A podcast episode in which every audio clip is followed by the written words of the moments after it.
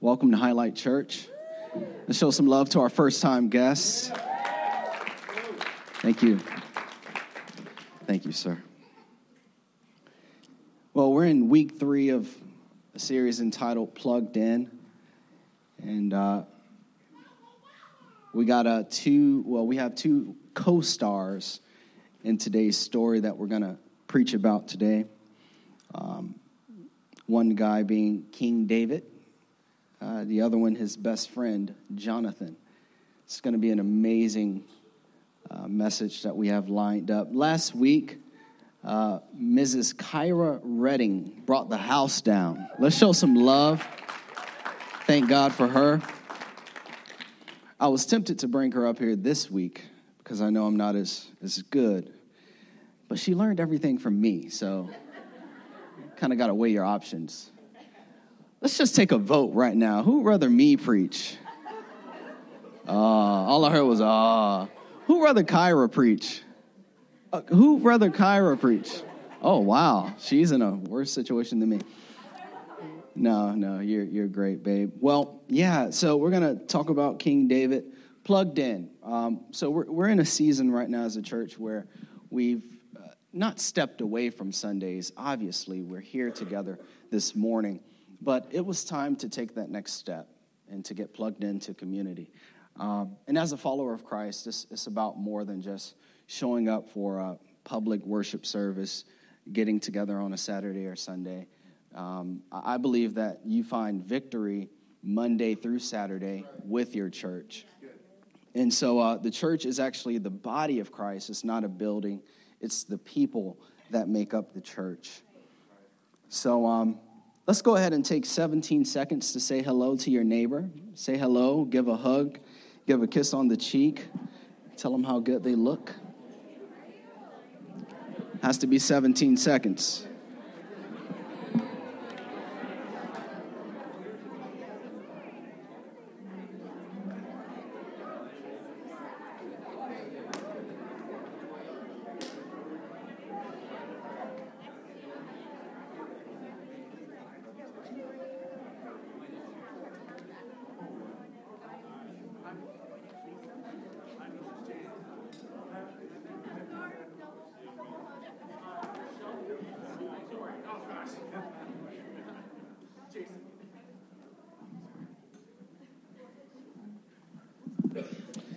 Amazing.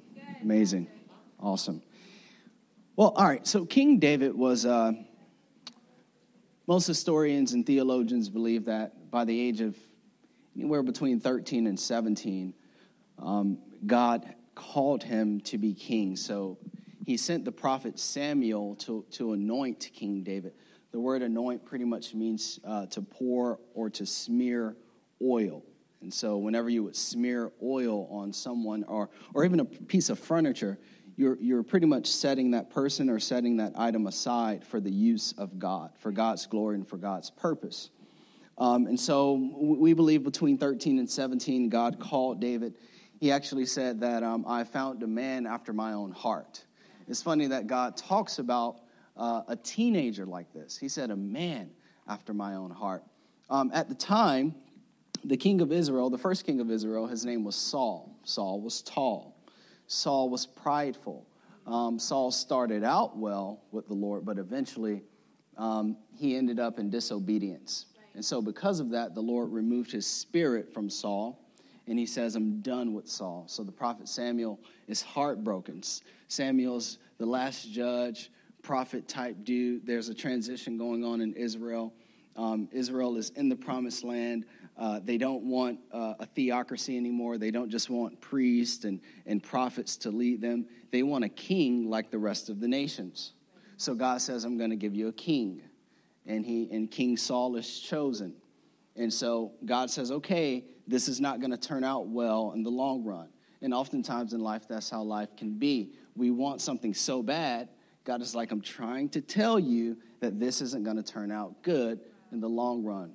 But because God is such a gracious God, he has a plan in store, and he chooses King David at the age of 15. Now, King David is a, is a shepherd,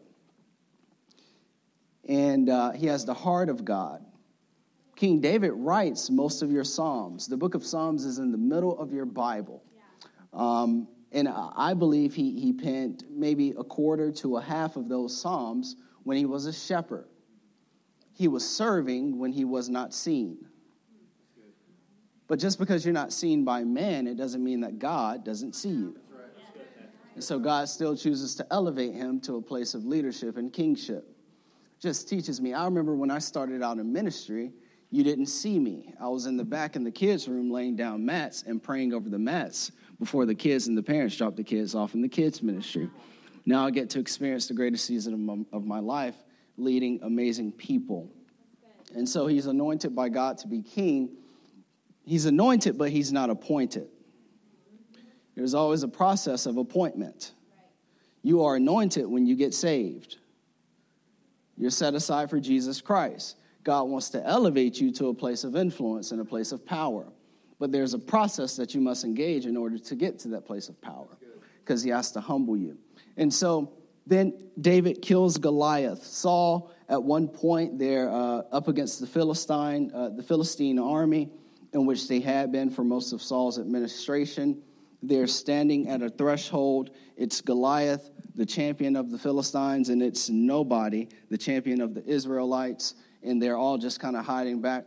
And Goliath is like, You suck. You can't defeat me. There's nobody in your army that can beat me. Blah, blah, blah. For a month and a half. And the people of God are hiding eh, under the shade. And so David, who's basically a pizza boy at this time, his father Jesse says, "Hey, go go to the war, and I want you to deliver deliver bread and cheese." So David comes. He's the anointed king. La la la. And he sees Goliath taunting the children of Israel. You won't be me, blah blah blah blah blah blah blah blah blah. And David's like, man, why why is the army just kind of standing back? What, what's going on? And Saul says, you know, I'll give free taxes to the family. I'll give a wife, and he, he gives he says a third blessing. I forget it right now, but free taxes to the to the man's family, and I'll give my daughter uh, as the man's wife. Whoever will step up and defeat Goliath. And so David is like, man, I've taken out a, a bear, I've taken out a lion, and this this uncircumcised Philistine shall fall as well this obstacle that seems to stop other Christians, other believers, it's not going to stop me. It's not going to stop me. And so he goes up, he takes five smooth stones, he uses one stone because he perfects his art, he perfects his gift, he studies, he practices. He takes that sucker.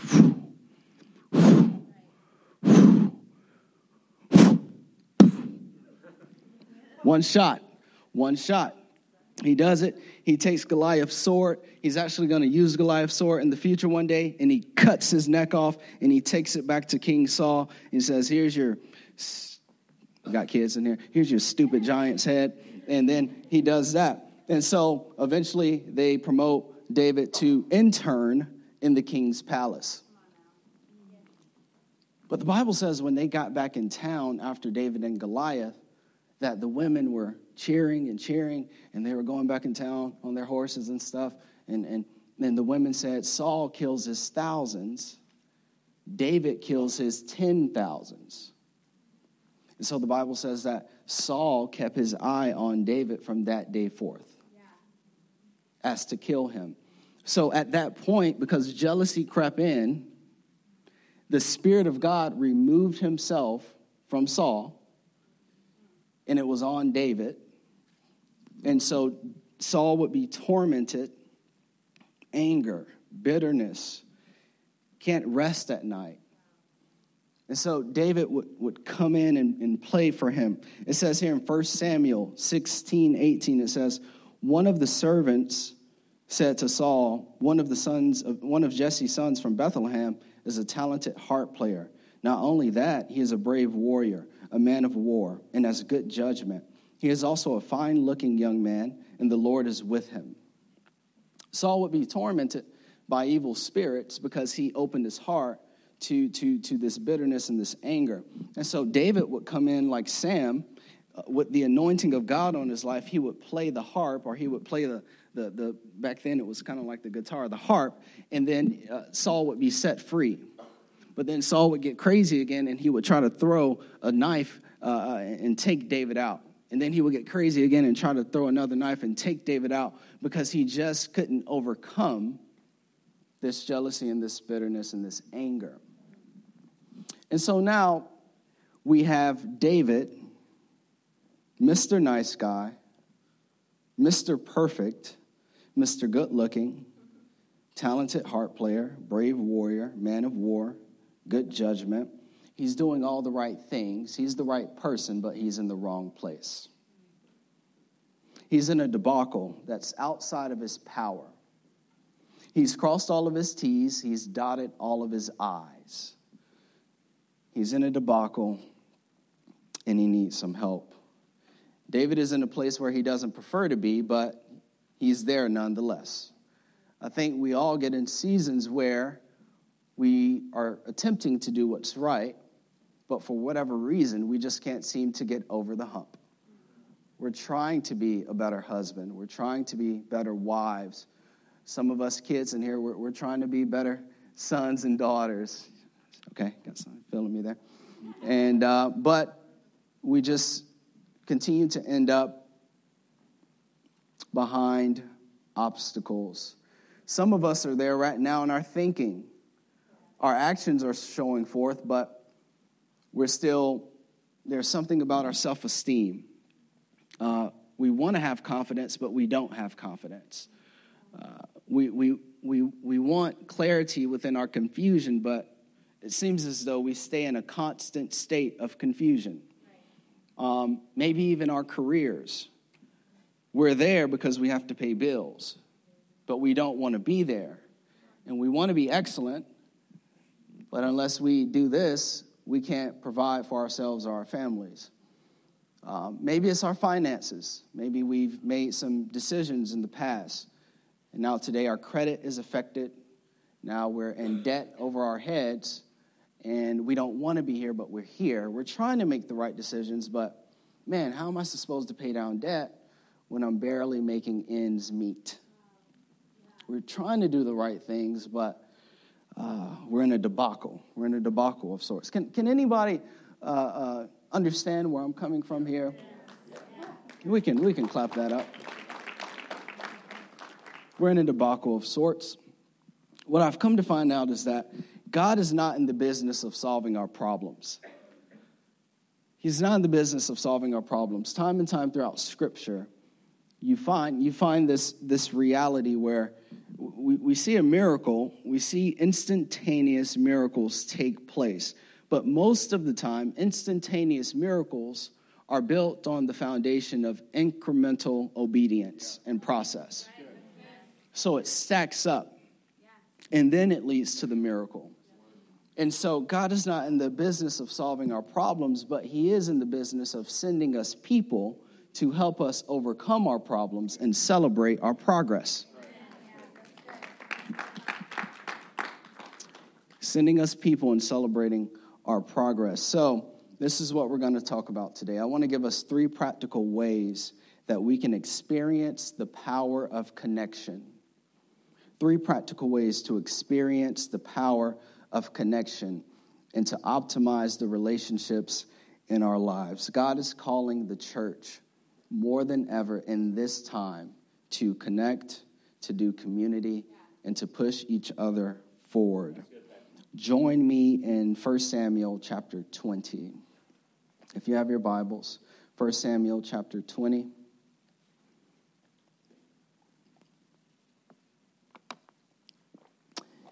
Verse 1 says this It says, David now fled from Naioth in Ramah and found Jonathan. Jonathan is Saul's son. Eh, what have I done? He exclaimed. What is my crime? How have I offended your father that he is so determined to kill me? That's not true, Jonathan protested. You're not going to die. He always tells me everything he's going to do, even the little things. I know my father wouldn't hide something like this from me. It just isn't so. Then David took an oath before Jonathan and said, Your father knows perfectly well about our friendship. So he has said to himself, David's like, I know your pops. He's gone crazy. He said to himself, I'm telling you what, I'm assessing what he's assessing. This is what I see. He said to himself, I won't tell Jonathan. Why should I hurt him? But I swear to you that I am only a step away from death. I swear it by the Lord and by your own soul. Tell me what I can do to help you. Tell me what I can do to help you, Jonathan exclaimed. If you're going to experience the power of your connections, um, especially with those that you're called to be connected to, you have to, number one, learn how to be concerned. You got to be concerned. I think in America today, we, we struggle with pure concern. I know sometimes I'm, uh, you know, in a park or in the mall or in a store, and, you know, I walk by someone, hey, how are you? And I'm good. Hey, how are you? And we just keep going. Or, hey, good to see you. Just keep going. Or we may nod ahead and, and keep going. Um, and sometimes I, I ask myself, do, do I truly care about how that person's doing? Or was it just something that we've gotten into the habit of doing as, as people? Hey, hey, how are you? And, or do they truly care about how, how I'm doing? Um, maybe, maybe I need them to care. Maybe, maybe I need them to stop me. Or sometimes I scroll Facebook and uh, I'll see a friend who posts a very unfortunate status. Uh, maybe someone passed away, or maybe they lost their job, or maybe they're in the hospital sick. And then I'll look at the, the replies or the responses to their status, and you'll see like 37 replies, 500 likes, or hearts, or angry faces, or whatever. And the replies are like, uh, praying for you. Uh, uh call me if you need me. My thoughts are with you. I'm praying for you. And I'm not trying to judge, but I oftentimes ask myself, like, being nosy, are, are you really stopping on the side of the road after you sent that status, taking three or four minutes, and are we praying for that person? Like, are we truly stopping, taking three or four minutes, and closing our eyes, focusing on God, and saying, Lord, I see this status on Facebook. I know they're sick. Jesus, we just lift them, I lift them up to you, blah, blah, blah, blah, blah. Amen. I, I, I highly doubt that we're doing that. I, I highly doubt. I'm not doing it. I'm not saying that you're, you're like me, but I know I'm not doing it. So I, I just think we just, we, we type it to make us feel good. But it really has no impact in the lives of those that we respond to. What I've come to find out is that we are technically connected, but in reality, we're socially isolated. We're technically connected, but in reality, we're socially isolated. And technology will have us to believe that we have more connections than what we truly do have. What I think it is is that we haven't really been able to close the gap between what it means to be loved, liked, really, and known. There's a difference between being loved, which now we've translated as liked, and known.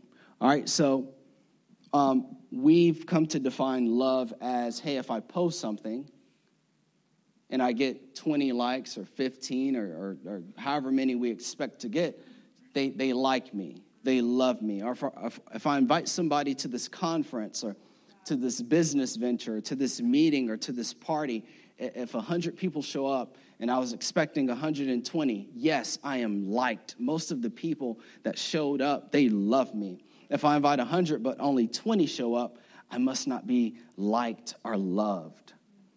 We, we've come to associate what God has always meant to be pure and, and genuine and holy with something that's superficial.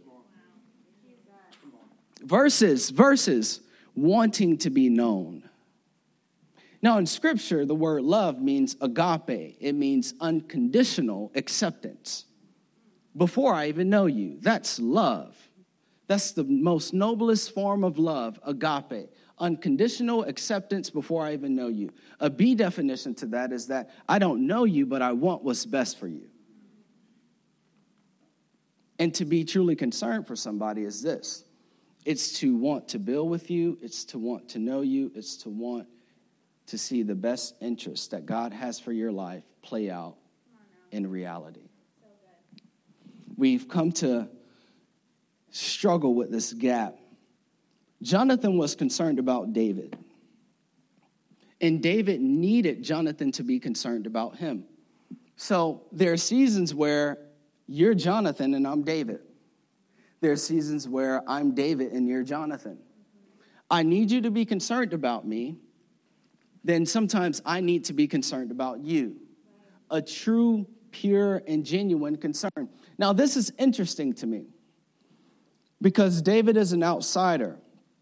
If we follow uh, monarchs and, and, and, and, kingships and all this stuff, uh, uh, Jonathan is prince which means he's next in line naturally to be king, right? God has chosen David to be king because Jesus Christ is going to come through David. David's the chosen king. Isn't that amazing that God can choose you to do something special just purely based upon your character? It has little to do with who you're connected with. It's about your character. It's about your excellence. It's about your work ethic. It's about your focus. It doesn't matter what your past says about you. It's about your focus. It's about your determination, your faith. You can do great things for God. You don't need a silver spoon. David's an outsider. Jonathan accepts him in when he doesn't have to. If anything, I'm Jonathan. I'm like, this guy's a pure threat. I'm with my pops. But no, no, no, I didn't give you context. 1 Samuel 18 tells us when David comes back with the head of Goliath and he talks to Saul. Jonathan is out somewhere in the crowd watching this young man who, who just comes. Jonathan's just kind of saying,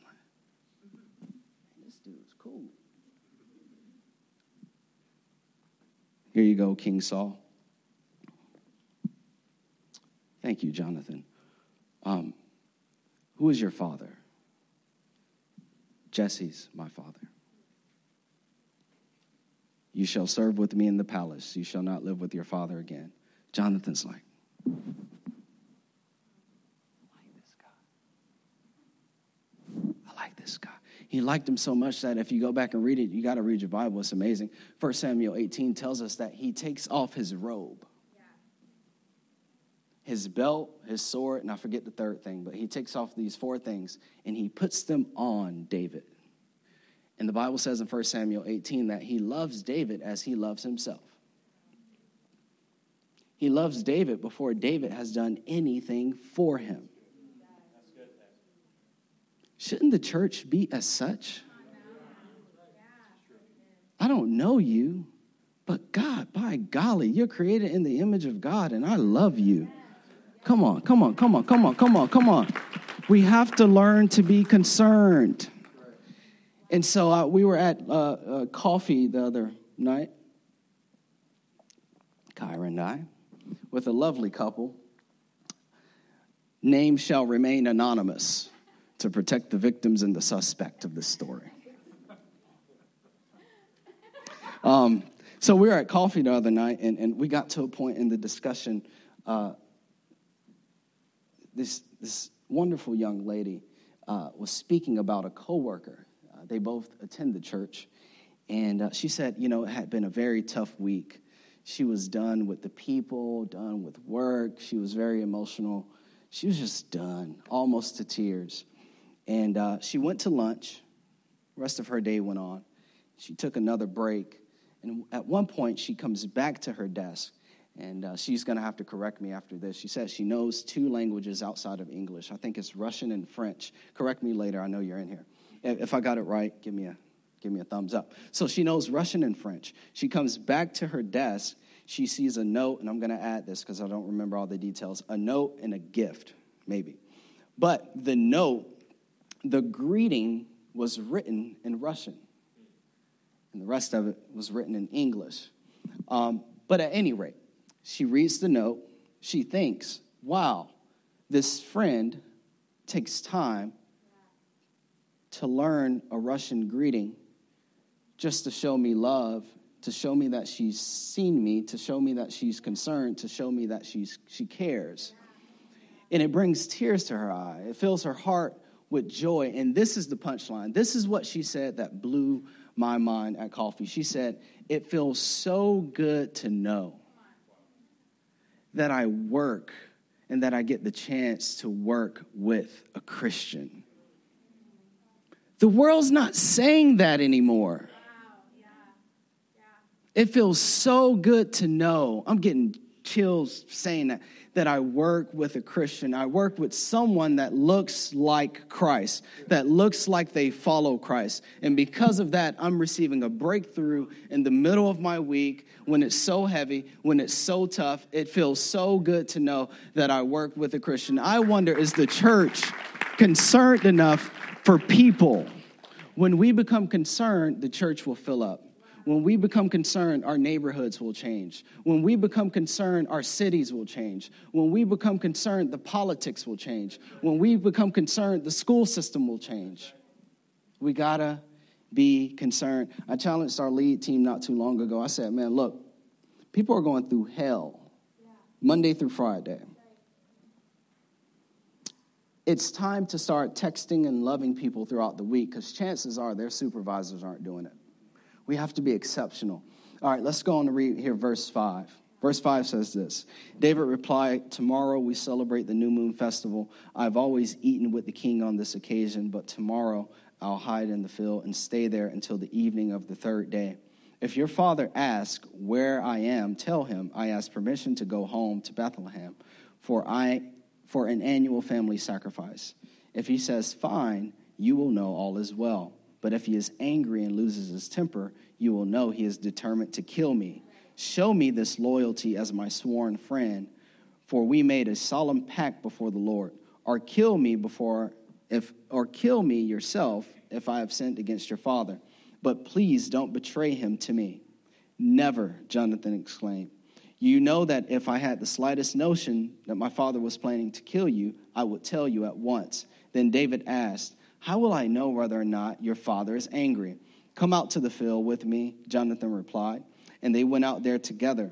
Then Jonathan told David, I promise by the Lord, the God of Israel, that by this time tomorrow or the next day at the latest, I will talk to my father and let you know at once how he feels about you. If he speaks favorably about you, I will let you know. But if he is angry and wants, to, wants you killed, may the Lord strike me and even kill me if I don't warn you, so you can escape and live. We'll stop right there.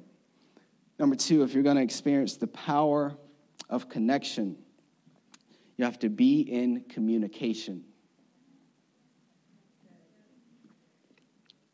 I hope y'all taking notes because uh, we don't win on Sunday. We win when we go back on Tuesday and review them.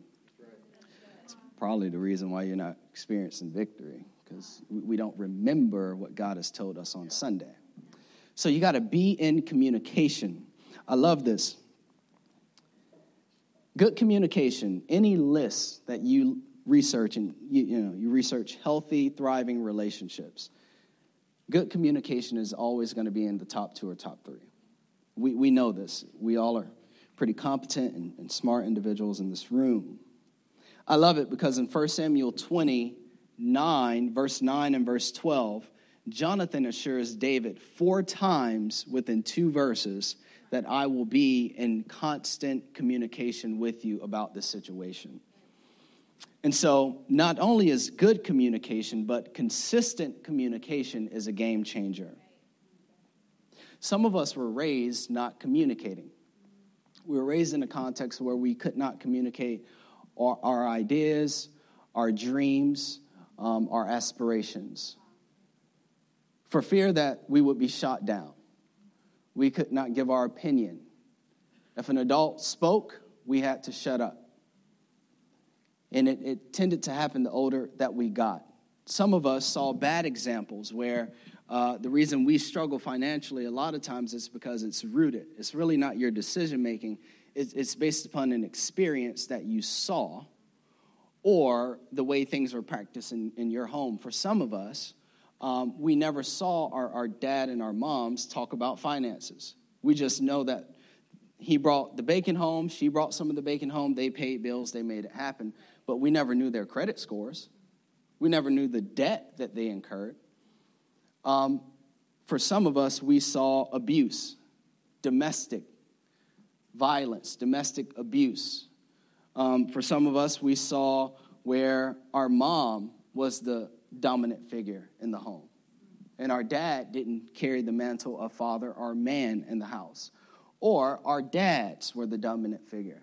And everything that, that, was, that we did as a family, it centered around his desire for everything. And so as a result, we grow up with communication issues. I've talked time and time again with, with, people throughout the years. I just don't know how to communicate my feelings, where chances are you didn't have a context or an environment where it was healthy enough for you to communicate your feelings. There's a need for someone to be in constant communication with you at all times, and that communication needs to be empowering and effective. I remember before we got married, Kyra and I discussed everything about finances. I knew everything that she had ever done. She knew all the debt that was coming in, into, the, into the marriage that I was bringing in. She knew my credit, I knew her credit. We discussed purity. She had a past before Christ, I had a past before Christ. But we're not going to bring that past into our present and into our marriage. The Bible says that every person, excuse me, kids, every person that you have intimacy with, you become one with that individual. So if you have intimacy with an individual, you are now bringing them into your marriage. Therefore, God has to do a refining work. Jesus delivers you, He sets you free, He gives you a new start. You don't have to enter into marriage with that. I don't know who I'm speaking to, I just felt on my heart to release that. Uh, we discuss everything like what our date nights are going to look like. Date nights have to be discussed if you're in a marriage. And when we go on our date nights, a lot of times we're not just celebrating, we discuss our concerns. Well, you said this the other night. You said this the other night. And it's always her complaining about what I've done. I just want to enjoy my tacos in this nice ambiance and atmosphere. And so, and I say, well, she'll ask me, well, how am I doing? You're doing great, babe. Don't want to waste time. The consistent communication needs to be effective and empowering. In order for communication to be effective and empowering, you need four things. Number one, you need to, we need to learn how to listen. We need to learn how to listen. Um, James 1:19 says this. says, "Understand this, my dear brothers and sisters, you must all be quick to listen, slow to speak." I once heard, I've once heard it said that there's a reason why God gave us uh, two ears and one mouth. And then you have to have encouraging communication. I love it because Jonathan is listening to David. What's going on? Tell me. I want to know. Then he encourages him. Uh, we have Ephesians, not 2, 8, 1 through 9. We have Ephesians 4, 29, which says this Watch the way you talk. Let nothing foul or dirty come out of your mouth say only what helps, each word a gift. That's really Ephesians 4:29, the message. We're going to use that verse later, 2 8, 1 through 9. And then it has to be affirming. Abu and Bobby, I need you on the stage, please. Let's give it up for Abu and Bobby, everybody.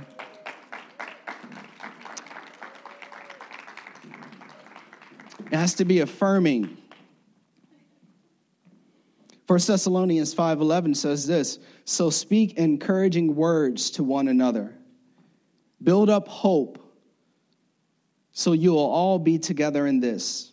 No one left out, no one left behind." That's the message. So speak encouraging words, build each other up in your communication. No foul language, no dirty language. Build each other up. And then, fourth, we have to pray for people. 1 Timothy 2 1 says this in LT I urge you, first of all, to pray for all people. Ask God to help them, intercede on their behalf, and give thanks for them. Give thanks for them. Now, I know that this is not real. I can't just move you how I want to move you. But you know, what I've come to find out is that uh, when I have a, a group of men around me that will listen, that will encourage, uh, that will affirm, and that will pray. So Abu is listening. I need you. Yeah, I'm a good guy. Chances are I don't make that many mistakes, but I need you. I'm in a debacle right now. I'm sick. My finances are out of order. I just made a dr- drastic mistake. I got a bad habit. I got a bad addiction. I need you to listen. I need you to encourage. Yeah. I'm down. Yeah. I'm lonely. I'm broken. I'm a man. I'm a leader. I need you to encourage. I need you to lift me up. I need you to affirm me. Yeah. Tell me I'm heading in the right direction. Tell me I'm doing well, even when I'm not. Tell me. And I need you to pray. So when you when you listen, now you guys got to do this because I'm not going to do this. When you listen, when you encourage, when you affirm, when you pray, I need y'all to lift me over this now. How y'all go do this? You ready? When you listen, when you encourage. Nah, don't grab my leg. I don't know what y'all. We go do this. When you listen, encourage, affirm. You help me to leap. Let's go again. You help me to to leap. Come on, we gonna go back? Nah, let, us not do that. I'm scared. We can do it. You help me to lead. Woo! Let's give it up. Amazing. No, I'm good. Give me some love. Jesus Christ. That was scary. Let's give it up for Abu and Bobby. When you're in constant communication, with those that God has called you to be connected with. Jonathan is helping David to leap over Saul and the plans of the enemy. These hurdles are just hurdles, and you can't jump over these things by yourself. This is the power of the plug. This is the power of your current. Week number two, check out the podcast. This is the power of connection. These hurdles can't take you out when you're in communication. Last point. Verse 14, 1 Samuel 20. And may you treat me with the faithful love of the Lord as long as I live. But if I die, treat my family with this faithful love. Jonathan is saying to David, even when the Lord destroys all your enemies from the face of the earth. So Jonathan knows that David's the man. And he knows that chances are he has to serve with his father, and one day he's going to die in war. And at that point, David is going to assume the kingship of Judah first, the smaller kingdom first, Judah, two tribes. Then he becomes the king of Israel, 10 tribes later on at the age of 33. Okay? First, Judah at the age of 30, when Jesus starts his ministry at 30. Then he becomes king of Israel at 33, when Jesus consummates his calling at the age of 33 as the Savior of the world. Just a little types and shadows, parallels there. We're going to do a series next year called Types and Shadows, where we're going to reveal Jesus in the Old Testament. Okay? But that's next year. That's going to be awesome. So, anyway. May the Lord be with you. Treat my family with this faithful love, even when the Lord destroys all of us. 16. Uh, so Jonathan made a solemn pact with David, saying, May the Lord destroy all your enemies. And Jonathan made David reaffirm his vow of friendship again, for David loved, for Jonathan loved David as he loved himself. Point number three. I got about eight minutes to work this. Are we good out there? Number three, you have to be in covenant. Got to be in covenant. If you're going to experience the power of connection. Sorry. The word covenant is berit in Hebrew, B E R I T. And it means alliance, agreement, pledge, or friendship. Alliance, agreement, pledge, or friendship. Jonathan and David made a generational pact or covenant. They, they tied themselves to one another. I'm with you, you're with me, you're gonna make it, I'm gonna make it. We're gonna make it together. You have to be in covenant.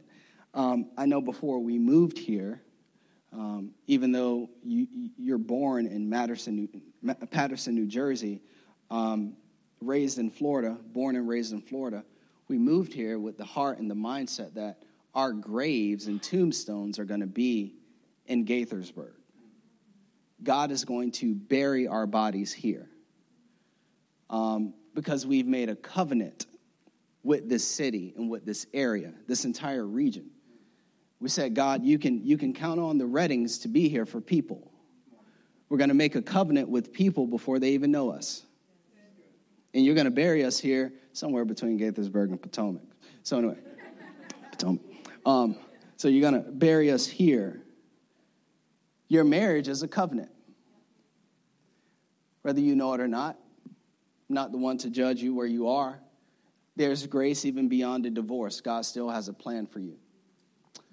Um, but when you enter into marriage, that is a covenant. That's why you make your vows to one another. God wants to bless and consummate those vows. We don't have time to dig into marriage today. So, Kyra and I, we're in a covenant, lifelong partnership, but also our marriage, we understand, is built on the purpose of God. And the purpose of our marriage is to reach people and to show them Jesus Christ, not to pay bills, not to build a large 401k, or if you're a nonprofit, 403b.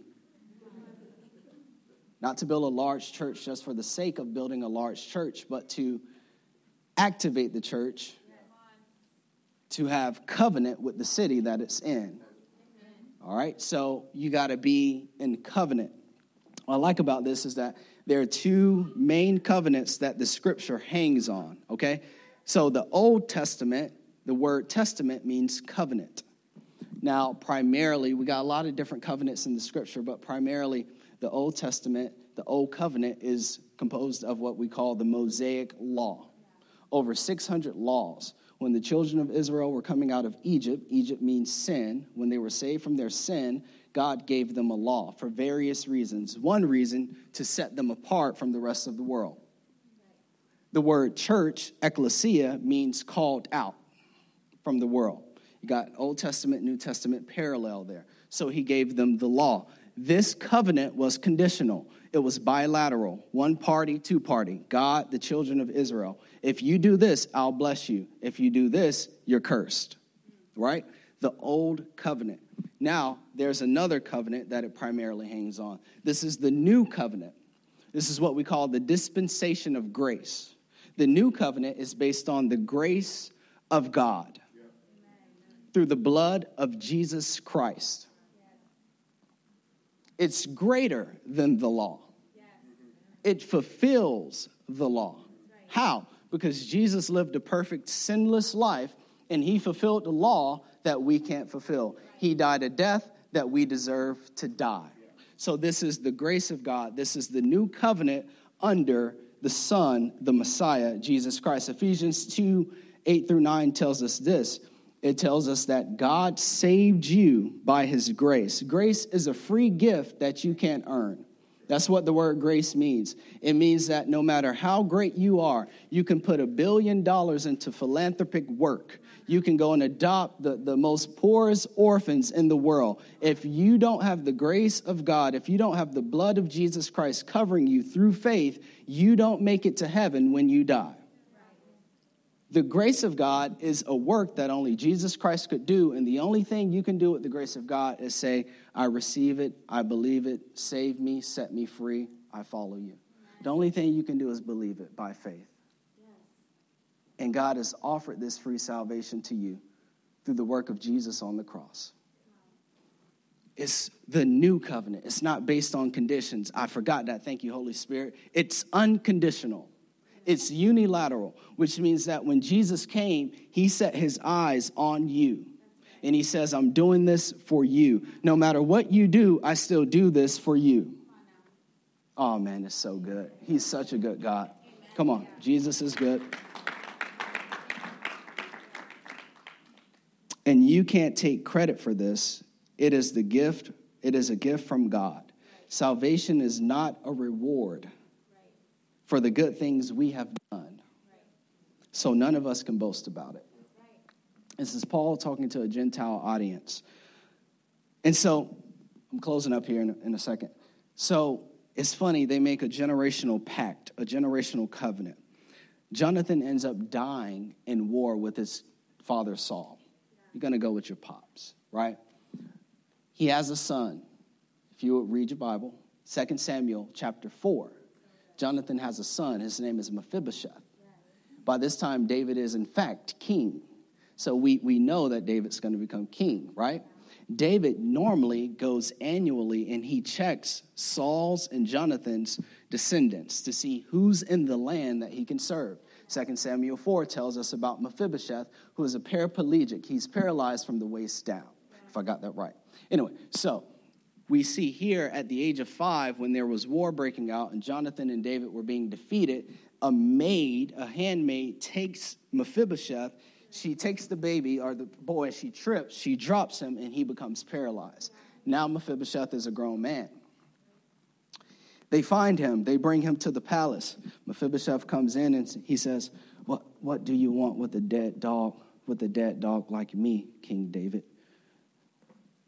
And David's like, hold on. You don't you don't understand. Like me and you, we go way back. I saw you when you were Silas's age. I loved you before you even knew me. And and he says, um, come on in here, man. Sit down at the table. You'll never go back to that shack again. You're going to always have room at the king's table where there is food, where there is drink, where there is water. And it reminds me, David in this time represents Jesus. Mephibosheth, ah, oh, Jesus Christ. Mephibosheth in this time represents us broken, paralyzed.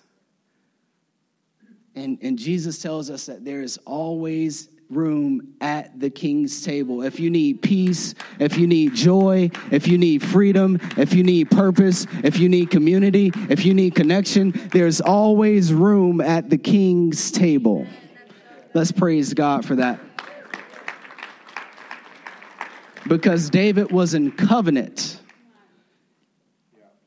we are called to be in covenant with each other. John 13, 34 through 35. So now I am giving you a new commandment under this new covenant, church.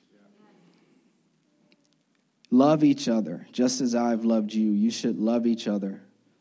Your love for one another will prove to the world that you are my disciples. Is my life dedicated to your life? Or am I so myopic? Is my life dedicated to your life?